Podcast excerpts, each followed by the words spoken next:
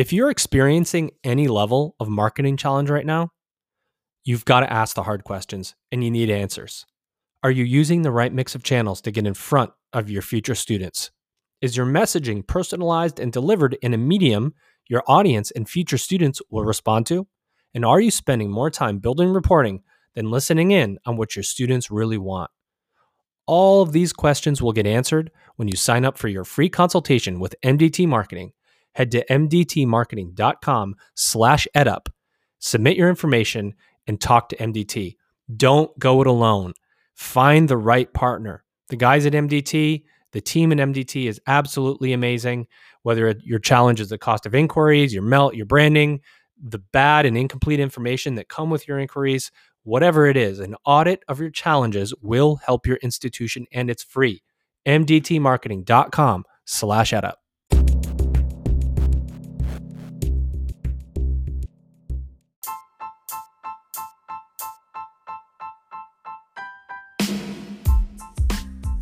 Welcome back to America's leading higher education podcast, The EdUp Experience, where we make education your business. Hosts Dr. Joe Sallustio, Elizabeth Leiba, and producer Elvin Freytes bring you the brightest and most influential minds in higher education today. We explore innovations, ideas, and issues in higher education and beyond, and hopefully have a little fun along the way. Now let's get to it. Welcome back, everybody. This is the EdUp Experience, where we make education your business, interviewing the brightest and most influential minds in higher education and beyond. My name is Dr. Joe Sallustio. Do you like Liz? That, uh, by the way, always with me by my side. I always say that the amazing one, Liz. How are you today? The amazing one. I love that. I, I and I love that there's no Liz Leiba. There's no, it's just Liz because I'm so well known. I'm like Madonna or Beyonce that I have no last name. Not only are you well known, you're changing um, the game of social Aww. justice with what you're doing. You now Thank have, you. and we have a scholarship. Yes, we do. The Elizabeth Leiba EdUp Experience Scholarship for yes. Black women to either uh, uh, begin their educational journey or stay in their educational journey at Spelman College, right? Absolutely. We're super excited about that. I'm still overwhelmed because this has been like something we talked about and then we just made it happen. And I'm excited for what we're going to be able to do to change lives. That's what it's all about. We were, we were uh, very, very lucky uh, to have some amazing supporters at the EdUp experience. One of our, one of our supporters uh, who will remain nameless uh, we we scratch together, Liz, as you know. We and when I say scratch together, I really mean it. We scratch literally together. scratch literally scratch together. I was like, here, there's a quarter I found on the ground. There's a penny. we literally scratched together like this very very small pot of money, and we thought, you know what, we're just going to make a donation, um, to Spelman. you know, to Spelman. Mm-hmm. Help help a black woman stay in college if she hits um, some kind of adversity of some kind. Really, just try to get back. Mm-hmm. So we go out and, and we sent an email to this supporter of the EdUp experience who came back and said, I'll see your little tiny little bit of an amount that you put together, and I'm going to also help you with this very large amount. And so we were able to make a $25,000 total donation uh, mm-hmm. to Spelman College for the Elizabeth Leiba EdUp Experience Scholarship. So congratulations, your name's on it. You better you. not fail, Liz. Um, you know. no pressure. You better not fail. And thank you. And thank all of our supporters for listening and thank our supporter for donating. This has been amazing and we're so excited to be able to make a difference here at Spelman. So yeah, for sure. Well, speaking of excited, we're very excited of, uh, for our guest today. Uh, she has a lot to say. Needless to say, I, I would think she's been very busy over the last year. Mm-hmm. Her name is Melissa Loble, and she's the Chief Customer Experience Officer at Instructure. Melissa, how you doing? I'm great. How are you? I'm doing well. I almost lost my voice there for a second, but I got it back. Uh, we'll, we'll, we'll make sure it doesn't go away again. We're very excited to have you. You've been very busy, I am sure. Uh, Instructure uh, owns Canvas, correct? Correct. We sure and, do. And Canvas is, well, I'd say that the majority of higher ed institutions are, because I think Canvas is the biggest LMS out there. uh, familiar with Canvas, learning management system. Everybody's using it. If you're not using it, uh, you probably are now with the shift to online learning. How has it been for you lately, Melissa? I'm to say lately. I'm to just ask you over the last year, starting today, looking back a year. What has it been like for you, and what kind of wild ride have you been on? Yeah, wild ride is a great way to describe that. Um, this last year has been uh, an incredible experience from all sorts of perspectives, but but most importantly, it's been really exciting to see so many schools um, and so many folks just getting online to continue to support learning when the world has been been quite challenged in in how we interact with one another. So it's it's been a wild ride. We've seen huge growth and in um, all of our all of our areas and where we support customers and are excited to see them do really innovative and new things with online learning that uh, that this last year has has encouraged them to try.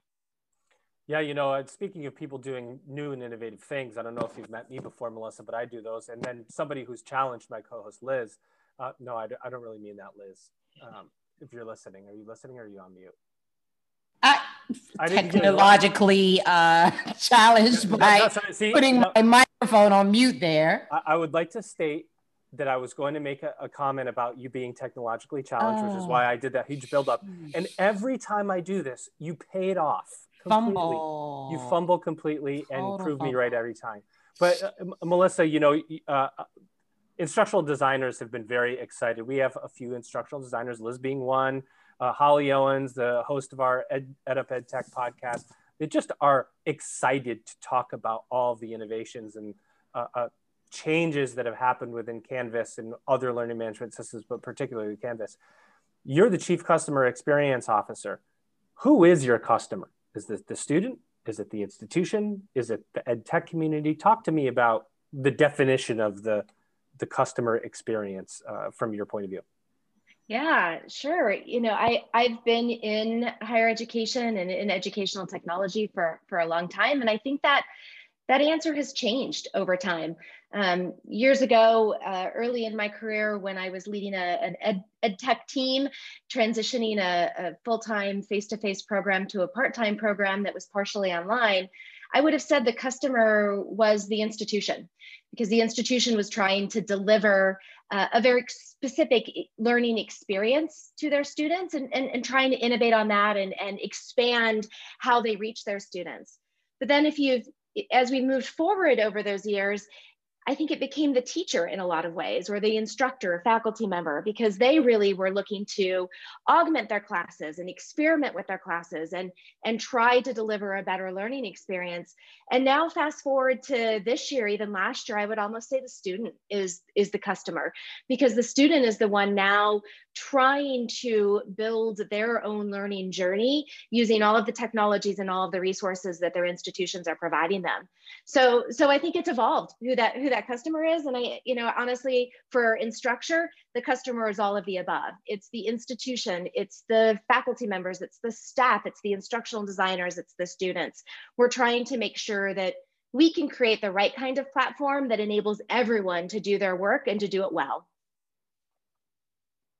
Yeah, that that uh, it sounds hard. It sounds uh, you know your job sounds hard. You make it sound really easy, but I'm sure it's hard because you have to manage all these different stakeholder perspectives, right? Uh, uh needs, right? Because user experience and customer experience is going to be different from the perspective of the stakeholder, from their point of view.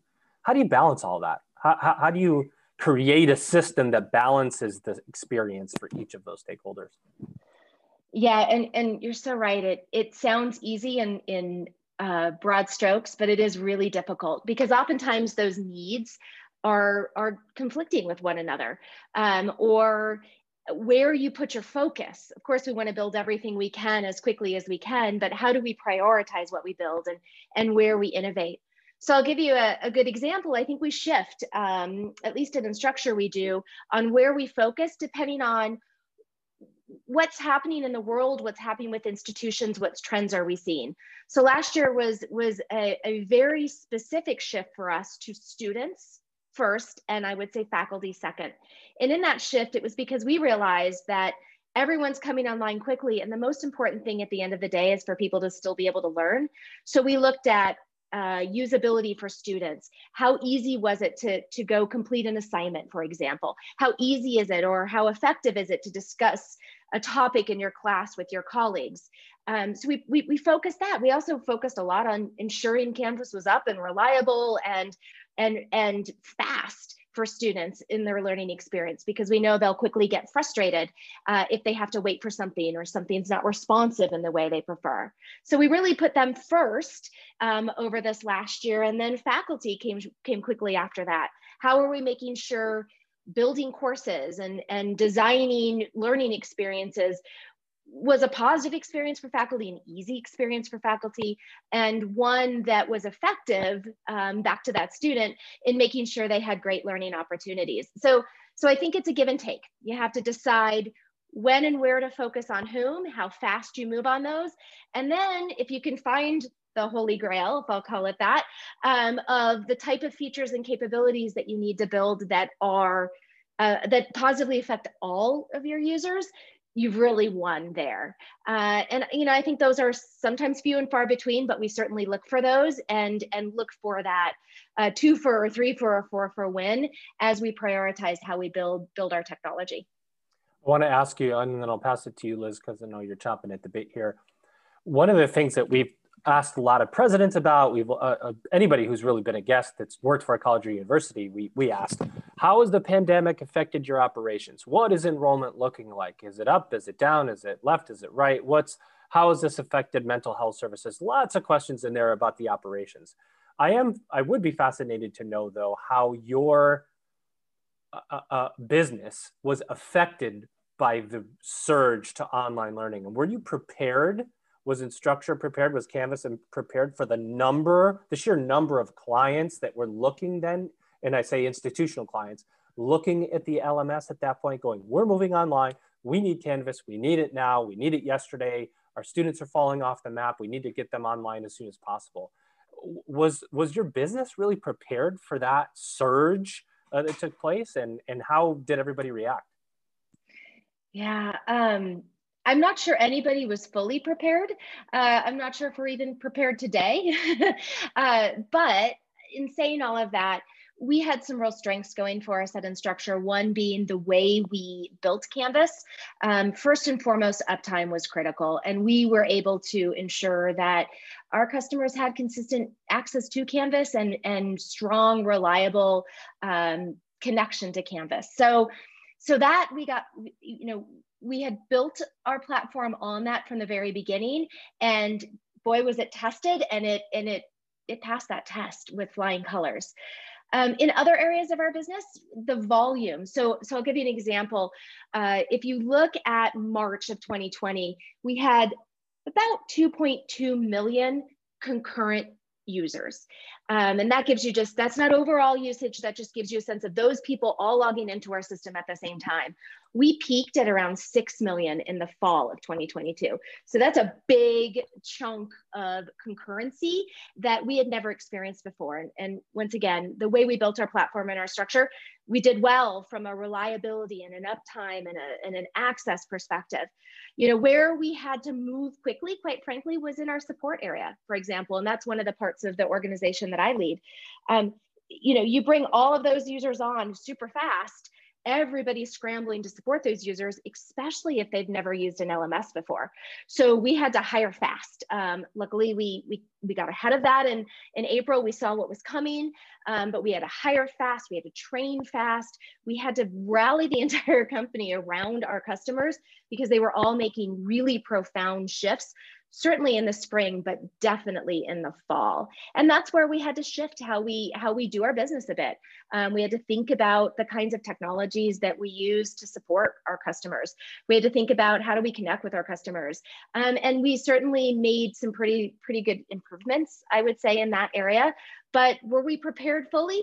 Probably not for that volume, but we got prepared really quickly and we brought our, our customers along for the ride on that.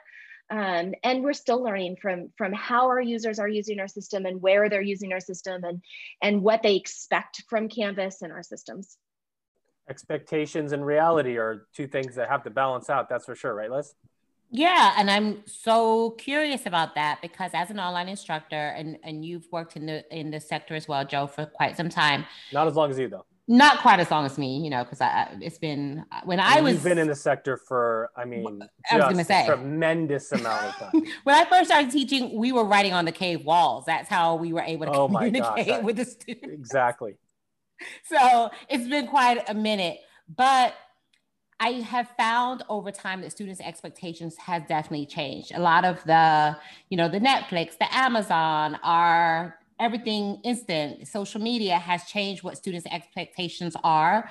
So can you speak a little bit, Melissa, to some of the coaching that you've done in terms of working with the institutions that you support and how they have been able to manage student expectations, ramp up student support, think of ways or, or how are some of the the uh, infrastructure and some of the uh, the support mechanisms that you have at Instructure how are you able to make sure that students needs are met in the most timely fashion because i think with students like you said if it's not instant a lot of the time they just they don't want to wait they don't want to deal with it. So how do we balance that with the the needs of the platform and making sure that the students needs are met fully I love that question. I'm, I'm so glad, so glad you asked that question.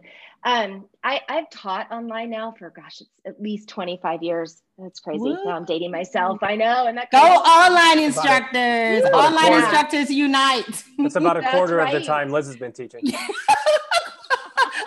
of the time. That would make me like 150 years. Oh, sorry, my mouth is off on that one. Oh gosh, sometimes it feels like that though. And I've actually never, what's random side fact about my teaching, I've never taught in person. I've only ever taught online.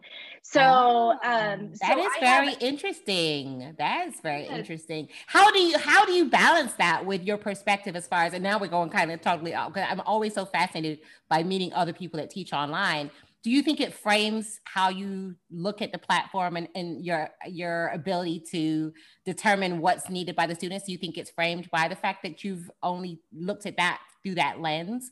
I think and, and, I, and the reason i ask that is because i think sometimes and this is not to put down instructors that teach face to face but i think sometimes their ability to really empathize with the student is framed by the idea that they're like well this is what we do in the classroom.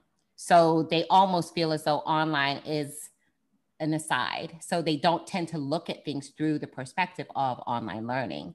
So do you feel that that's been a benefit that you really have never been in the classroom? So the online learning platform and the classroom, that's your total frame of reference, which I think is actually really awesome.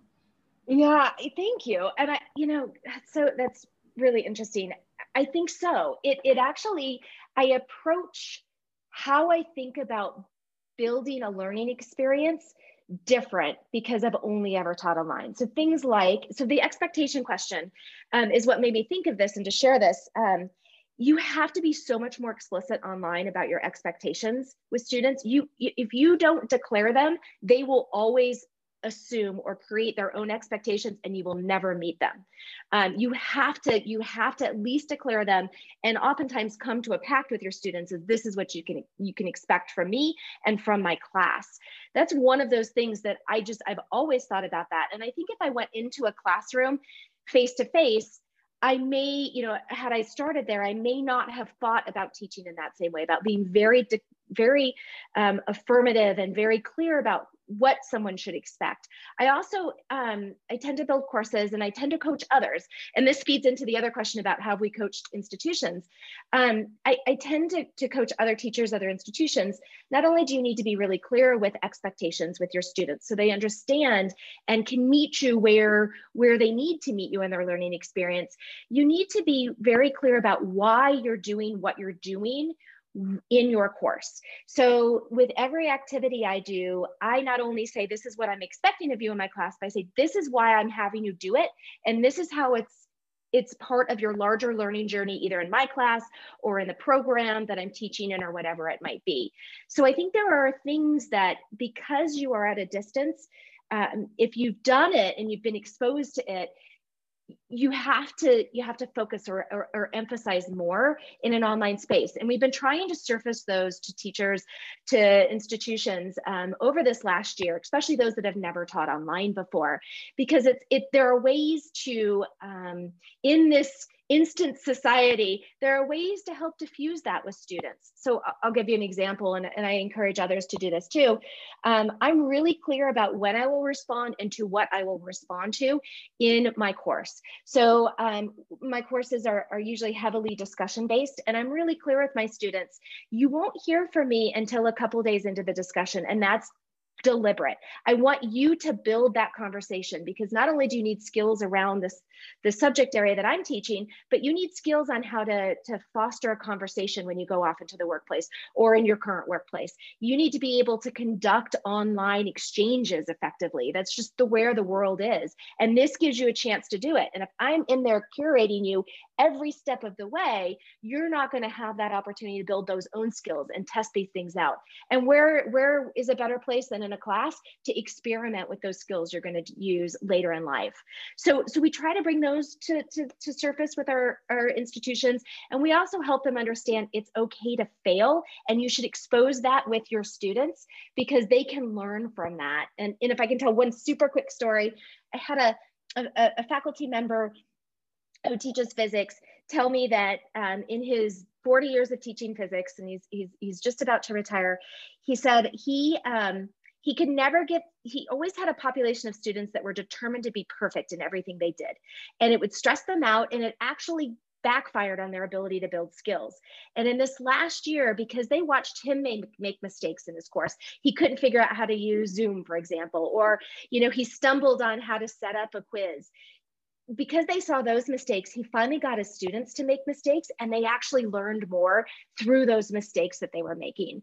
So it's things like that that I think we can surface. Um, and we try very much to surface to, to teachers and institutions doing this for the first time or trying to make this better in this you know, new world of online learning. Are you using the right mix of channels to get in front of your audience? Is your messaging personalized and delivered in a medium your audience responds to? Are you spending more time building reports than listening in on what your audience wants? These are not easy questions to answer. That's why our great friends at MDT Marketing are offering a free audit of your marketing efforts. Head to www.mdtmarketing.com slash edup and submit your information for your free consultation today. Look, guys, you got nothing to lose. It's free. I don't know why you wouldn't want a free audit to tell you what you're doing, whether it's effective, and how you can make some incremental changes that can make a big difference moving forward. That's www.mdtmarketing.com slash edup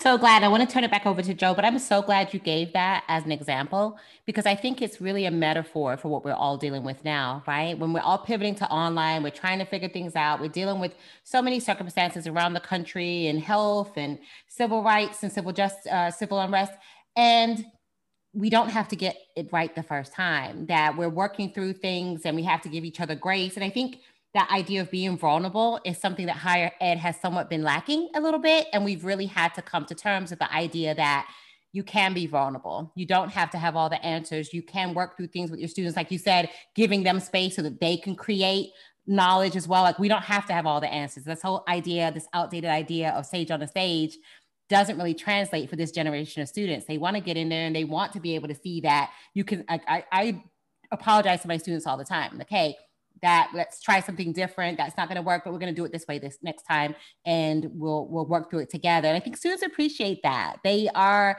of a different generation where they don't expect us just to stand and also what you said was very key in the very beginning in that we also have to relate the purpose of what we're doing i think another thing that doesn't necessarily resonate with this journey uh, this demographic of this generation of students. I have a 22 year old that's in college. So a lot of that I'm witnessing with her as well is that they want to not just do things for the sake of doing them. They want to understand, okay, I'm doing this. Why am I doing this? What does this relate to? How is this going to help me? So the fact that you're talking about these things in your own classroom and also relating a lot of those lessons to the institutions that you're working with, I think is so valuable because a lot of this is going to help us to reimagine how we deliver the learning experience to the students. So I thank you for addressing those. I want to geek out just for a second, Melissa, because you uh, you bringing up I did my dissertation work was on the psychological contract that's mm. created in an online environment, mm. especially in an online environment, because you you aren't there in person, right? You can't go to your um, faculty member and walk down the stairs of this large lecture hall and say, "Hey, I you, you didn't give me my grade, or you didn't do this, and you know I'm going to stand by your office while you grade it." In in an online environment, the concept of a psychological contract is really valid, right? You, what are the expectations that you, what are the expectations? What are you going to do as a faculty member, right? You're talking about that. I'm very clear with my students on what I'm going to do. What are the expectations of the student? Those should be very clear expe- expectations as well. And if everybody delivers, then you have a strong psychological contract. But if there's a breach in that delivery somehow, AKA mm-hmm. faculty member isn't grading on time, right? I think that's the one of the most common things that you see from uh, adjunct faculty across the nation is the grades aren't coming in on time or things aren't being processed on time. And the student says, oh, you know, I'm complaining now. My grades aren't coming in. Oh, this is terrible. I can't do this anymore. I transfer to another institution. Like all that, that breach of the psychological contract creates so many consequences, both positive and negative. I want to just stay on that for a minute because when you're in an online environment and you're working inside an LMS, part of customer delivery for depending on your customers, in this case, it's the faculty or the person who's teaching, is to create the opportunity for them to deliver those expectations, whether it's through chat, whether it's through email, whether it's through technology connectors and plugins and there's all different ways that you can deliver your expectations, right? So how do you work through that at Canvas? How do you go, okay, do, do you sit in a room and say, here's my faculty advisory board, here's my student advisory board. What do you want to see from it? Do you have people come and test it, sit in a room and try to use these features? Talk to me about that innovation experience and how you create those moments for change. Yeah. Oh, and I, oh, I love that you called them moments for change. And I'm enjoying this geeking out. Thank you. This is um, this is exciting because this is how we can take what's happened over the last year and what's happened the 20 years before that online, and and and have the impact I think that we all want to have, and this can and continue this innovation you're talking about. So so how do we do this? How do we how do we connect and make sure that we're delivering expectations on our side, we're delivering what our faculty, our institutions, and our students are expecting from us from our platforms. And it's a it's a multi-step process for us. And, and we believe we have to go out proactively and get feedback. And we also believe we need to be open to feedback. And that's back to the, I love that you used vulnerable, Liz. That's such a good good way to think about this. So so let me start with the the being vulnerable and having people reach out to us. So it's critical to us that any person that you talk uh, talk to about canvas from instructure um, is always in listening mode in a very active listening mode and unpacks what things are being shared. So if a if a we hear from a, a faculty member your quizzing tool just isn't um, effective. I cannot do my math quizzes in your quizzing tool. It's not about, oh, well, I'm sorry, what features do you want? But it becomes about, talk to me about how you're using quizzes in your class. Let me understand what you're trying to accomplish. Okay. And then the next step is, well, what parts of what you're trying to accomplish or, or, or would you, would you like to change? Or what parts of it are, are you not able to do using online technology as a whole or in your current setting? And then you, you start to pull out what it is because you need to focus on what the user experience or the user story is, as opposed to what is it that people wish your system to do. Um, because oftentimes people will wish a system to do something that's actually not what they really want. They want something different or better. They just don't know how to, to translate that into what it would be in a system. So we have to be open to that. We have to be active listeners and we have to always be vulnerable. We have to say, okay, we know Canvas isn't perfect. And we all know that. And Canvas doesn't do everything that everyone wants it to do. But how do we take that feedback in in an accepting way and and and then um, generate that through our organization so that it, it is it is part of our larger strategy building. Meanwhile, we're going out proactively. We talk to individual customers on a regular basis. In fact, I'm just about to kick off a customer listening tour. Um, we do these on a regular basis where we go out and we ask customers open-ended but specific questions um, that can get at what it is in a particular area. Is it is it assessments? And we're trying to understand how to go back and assess learning over the last year. Is it the customer experience? And we're trying to figure out how, how can we better serve you from a, a customer success perspective. Whatever those might be, we need to be proactively going out there, and this is what we do, gathering feedback, collecting that, and once again, socializing that internally. And there's a lot of other mechanisms. We have a Canvas community that people go share ideas, and we, we leverage those ideas. There's consortiums, there's um, events that we run. We go do these, these, these active listening mode and, and and, and open sessions that are both proactive and once again, um, open to feedback coming to us. So it's a combination of those things. And then all of that gets processed in a very methodical way within our product organization. Um, they take all of that feedback in. We try to address um, those features and, and, and use cases, I should say, that are most common that address all of our users. But we also then try to focus on things that might be more pertinent to this time of the year or where we are in the world. So again, last year it was very much about usability and that's what we prioritized so people could use systems easily. Um, this year, you know, we're looking at assessment. I mentioned that before because we need to be able to assess, we need, we need to help um, faculty assess where learning is at. Um, you know, next year it might be something different. And, and meanwhile, we're working on all of our other aspects of our roadmaps as well. But that's how we overall um, approach it. A lot of that comes from my group. I have my group is over half of our company. Um, it's it's our customer success organization, and and we are all out there looking to be advocates for the learner so that they can they can have the best experience possible in whatever collection of technologies that they're using. Let me ask you this, Liz, and then uh, uh, please take back over. Sorry if I'm taking up your time, Elizabeth. You'll You'll no, no, no, no. You're good. I, am so fascinated by this conversation. So I'm actually, you're actually asking some good questions there, Dr. Sallustio. So hey, continue. Every you, once in a while, I'll come up with a good one. You know. you may continue. Oh, I, unless I'm just, uh, I can't speak. My words are taken from me. It's like the first compliment I've ever received uh, on a recording. This, this, is like the second compliment. I love it. Um, the session Melissa, in, Melissa, Melissa has helped you to actually redeem yourself in my eyes. it's only taken a year of podcast episodes. Thank you, Melissa, for for helping. I love me. it. A win for today. I love a it. win. Absolutely, that's right. I, I my question is is actually uh, I don't I think I might know the answer, but I want to see if you'll surprise me here. I, I'm wondering if if let me think about how I can ask it.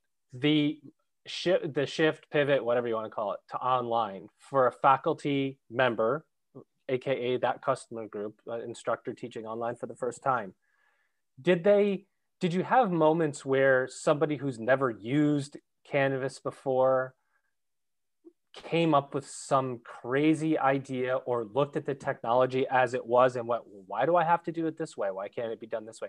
Sometimes when you bring somebody in that doesn't know about something they they sort of slap you in the face and it makes you realize how technical you're being or how deep into detail you're going and you go okay wait a minute. You know what? You're right. We could do it that way and it's so much easier. Did it did it bring you kind of back to basics a little bit to look at the system as a whole?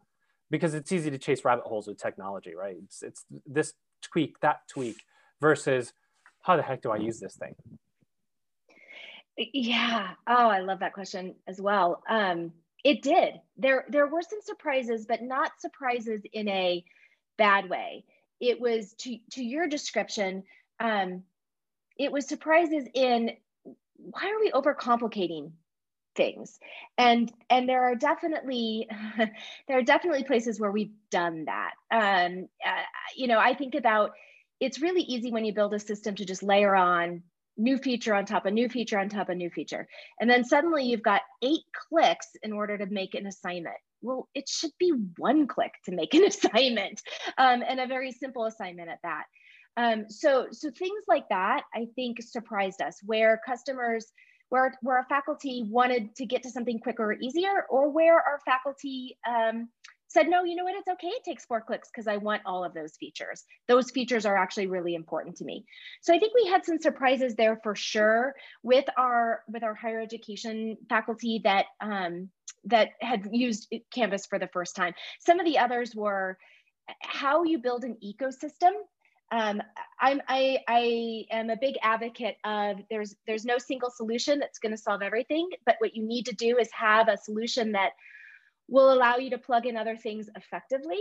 And I think it surfaced this last year, and and and, and faculty using it for the first time, how bad some of those integrations are, uh, and that we all, as an ed tech community, need to rally around just single signing somebody on into another application is not enough anymore right it's it's not about just passing passing you over to something else and you don't have to remember a password but it's about how do you use that in the context of the system that it started within. So i think we had some surprise moments there around how how important um, and and i've always believed this and and we knew it was part of our core core mission at, at canvas but it it just surfaced it that how important it is when you pass somebody from Canvas to Zoom, or you pass somebody from Canvas to a, a, a textbook, an online textbook, or an e-reader, that what that ex that experience is actually way more important than we may have thought, and that um, and that there's a lot less tolerance for um, clunkiness in that space. So for sure, there were some aha moments, um, and they definitely guided us in in how we ask questions with our customers and how we how we actually watch usage um, what what patterns we see in our support team for example. What patterns do we see when we do a first training with a group of faculty? We definitely look at things a little bit differently uh, in a good way um, in response to those those few aha moments that we've definitely run into. Okay now i'm done liz. You can come on. Oh thank you. Oh i appreciate that. Thank yeah, you. let me get out of the way now, and I actually want to piggyback on that question because as an instructional designer, one of the things that I find I get this question all the time. Like if I go on a podcast or, you know, we're talking about technology, we're talking about online learning, we're talking about learning management uh, systems. One of the first things that people ask about is the tech, right? So they're always like, well, what you know, tech do you recommend? What what um, software? What integration? And I'm always kind of like keep it simple. So I don't necessarily believe that students or even faculty always want a whole bunch of bells and whistles. However, when we're thinking about features, we're thinking about software, we're thinking about technology. I mean, there's so many different innovations that are out there. We have the artificial intelligence, we have virtual reality, we have so many, there's so much gamification when you guys are thinking about the future and what students are going to be asking for and you're looking at your roadmap and and your strategic plan what do you see as far as being able to be responsive to the constant i guess like noise or chatter about the newest hottest technologies that need quote unquote air quotes need to be integrated into a platform? Is that something that you guys think about or discuss yeah, we certainly do, um, and I and I think institutions are, are probably having asking themselves the same question because there's a balance between one system and a hundred systems. There's some good there's some good balance in there, right? Of how do we deliver at the end of the day a really good learning experience. And the learning experience has to lead not the technology. So if you if you step back and ask yourself what do we think learning is going to look like in the future? Then we can say okay where is where are the gaps in the technology related to what learning is going to look like in the future? Um, and and i think that keeping it simple mantra is so critical in that.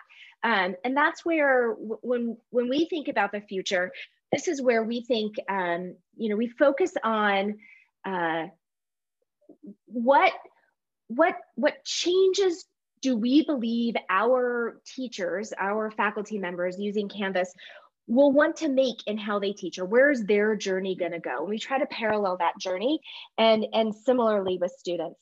So so i'll give you a, a couple of examples. Um, you know i've mentioned a number of times here creating things making things very simple and very easy well, similar to that, you'll see, I do believe there's going to be a, a, an, an effectiveness between synchronous and asynchronous now. Online learning is no longer just going to be asynchronous, and you do the synchronous stuff in class. Um, and, you know, there are innovative institutions out there that have that have already gone down this journey, but I think this last year and, and, and surfacing it for everyone has, has shoved people now along this journey a little more, more quickly. So where does synchronous fit in? Is it Zoom with every bell and whistle, or is it something simple like a chat where people can interact? Is it uh, Slack, uh, you know, where you can have groups and discussions and all sorts of um, uh, notifications and all sorts of things because we see some institutions using Slack in, in, in education. Or is it about, once again, keeping it very simple and ensuring that there's a way for students to exchange um, meaningfully in a class and to get insights from one another as well as insights from their um, instructor. So I think if we look at it from a, a, journey, where do we think the teaching and learning journey is going? Then we map it to the technology. That's that's at least how we look at it at Instructure. Um, and you know, a couple of things that we do think back to back to my comment about asynchronous and synchronous. We do think synchronous is, is going to have a place in learning. We're just figuring out exactly how that is in a remote environment and and and where that needs to fit in beyond what we're already doing today. Um, again, I, have mentioned assessment before. We think assessment is going to be critical and aligning assessment to continuing to align assessments to outcomes and explicit deliverables or explicit skills or competencies any of that because students are looking to learn something to go, apply something. It's a it's a it's it's not just a i have my degree anymore at all. It's very much about i have these skill sets and this is why i'm going to go be effective wherever i go next after my my institutional experience. So so it's some of those patterns that we're seeing, and we're trying to figure out how much of that is within Canvas, how much of that do we lean on really great partners or other technologies out there, and how much of that, to your point, Liz, is just noise. And we need to help our institutions understand rather than try to do everything or please everyone, the idea is to um, uh, focus on the learning and and making that most effective as opposed as opposed to pleasing everyone with every bell and whistle that they possibly want if I may here, um, and this is completely unrelated, but I have to tell Liz this and admit this to you, Melissa, reluctantly. If I sound different now, it's because I had forgotten to plug in my microphone this entire time uh, on this episode. So uh, I'm just bringing that up now so that I I don't take too much stuff from Liz on the back end when she goes back to listen to this. But you so, know, I actually would not have known that if you had not said that because you oh. sound exactly the same to me. Oh, okay, good. Well, that tells you, you what, to me too. What a crappy microphone I must have then. Uh, I will tell you. Uh, but yes, exactly I'm sitting here looking at this cord, like, what is this cord? While, while, you guys are talking, like, what's this cord doing here? I'm oh like, man! Oh, it and should then be you had in. the audacity to say, "I'm tech challenged." How right, right. There it is. There it is. Yeah. yeah. How dare so, you? If if we're if and we're, I told Melissa you had redeemed yourself. I take two, it back. There's two takeaways yep. from this episode. One, um, never admit when you're wrong. Number two, um, you should have uh, kept that to yourself. I know if you don't think you can start a podcast, you're wrong because we could do that at the EdUp experience, not even plug our microphones in or not even come off mute when you're on Zoom. So there you go. Dr. Lucio, I am thrown off now because I told Melissa all this, these compliments I gave you now are, I'm going to revoke my compliments from you. Oh, I'm just so disappointed in myself. uh, Melissa, let me ask you. Let, let me ask you this because uh, this is an important. I think this is an important question, just in general, and and um, uh, I don't want to assume the answer here. But what about what about K twelve? Like you know, uh, yeah. when I think Canva, Canvas, I think higher education. It's where I've always worked. Mm-hmm. It's where Liz has always worked, and we're yeah. thinking Canvas, Canvas, Canvas, higher ed, higher ed, higher ed. You you've uh, must have had, and I know you have to describe to degree, some help that you offered or uh, districts that looked at Canvas to, to provide online learning for, for their kids. So can you talk about the K through 12 impact or the impacts you felt it in Instructure? Yeah, you know, the K through 12 not only is it important in thinking about the dramatic changes um, that have happened in the last year in, in K 12, but also it's such an important part of the larger learning equation and what happens in K-12 feeds into higher education and vice versa. And so it all is just, I think of it as all just one really important cycle. So I'm so glad you asked me about, about K-12. Um, you think the last year has been nuts in higher education. Wow, has it been nuts in K-12? The scramble to get online. Oh my gosh. And teachers that had never even remotely touched technology in any way shape or form.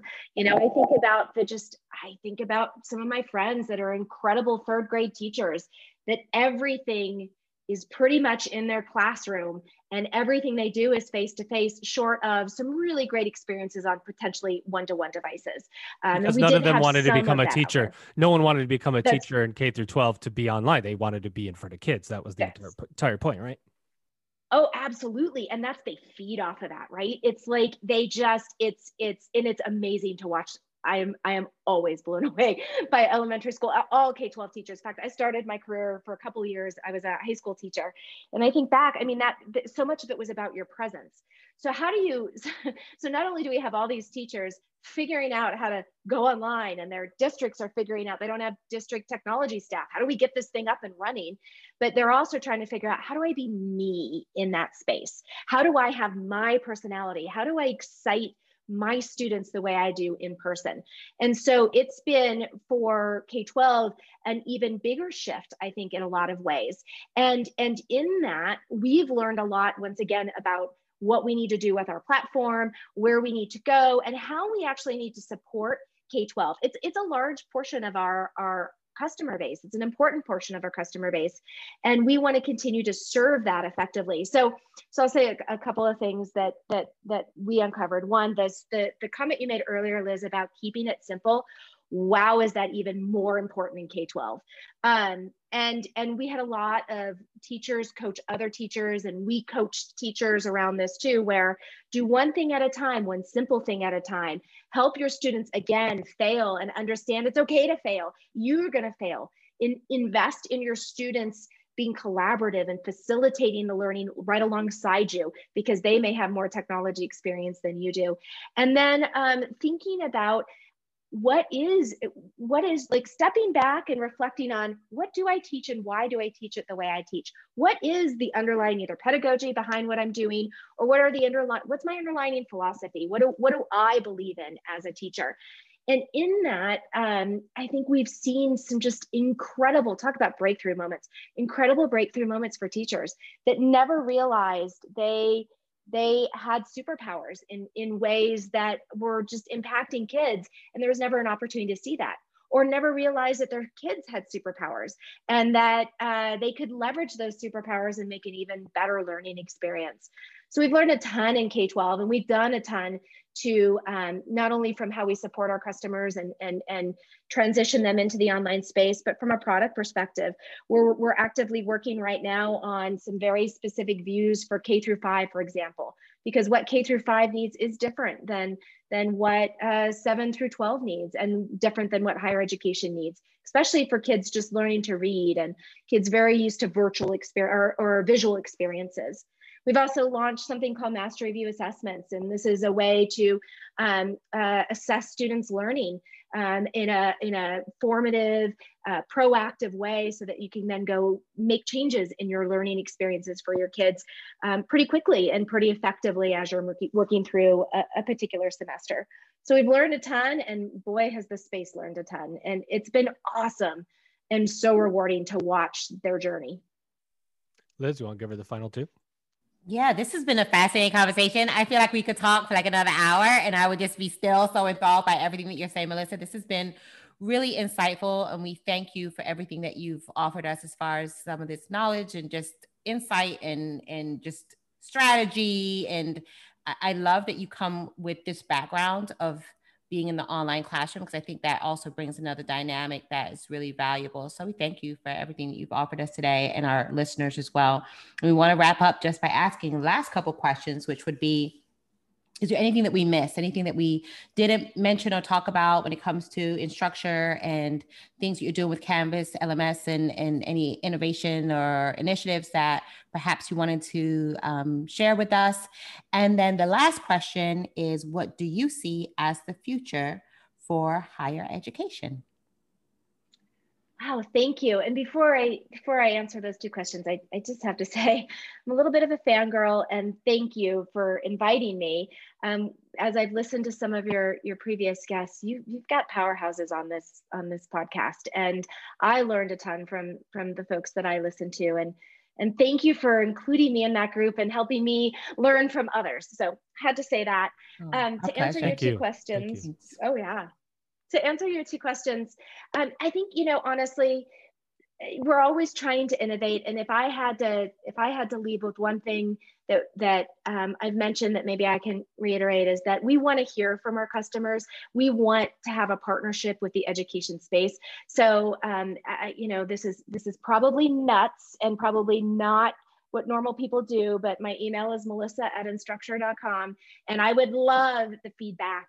Um, I welcome it all. I can tell you, faculty members, uh, teachers that email me and they're like, you're going to answer my email and you're going to have this exchange with me. And wow, this is, this is, this is awesome. I just want to share my feedback. And I just think back similar to this podcast. I'm so humbled by people giving us that feedback and taking the time to do that because that's how we will all change together. So please, I welcome feedback. I, I am so grateful for it. And for the future of higher education, my big thing, I think, is that this last year, higher education was given permission to take risks more than it's ever been before. And, and I said earlier, um, you know, I, I taught for 25 years. I've also run ed tech teams at a couple of different universities. And um, there's always so much scrutiny on the decisions that you make. And you know you have to be very careful. In the past you had to be very careful about the risks you took unless you were at a very progressive very innovative institution. And i think that's all gone out the window. And i hope that and i and i and i plead to administrators and staff and faculty and students to let's keep this going. Let's keep taking risks together. Let's keep being willing to fail, fail fast, learn, and grow together because we can make a huge difference in what learning looks like if we get out of our own way. Wow, well said. I um I guarantee you to Liz's point we could do this for another hour. I've got a million more questions which means you'll have to come back after a while Melissa when when we get through when we get totally through the pandemic and things hopefully are disrupted the way they need to be. I'd, we'd love to have you back to talk about how Instructure continues to innovate if you're open to it. Oh, I would be honored. Thank you.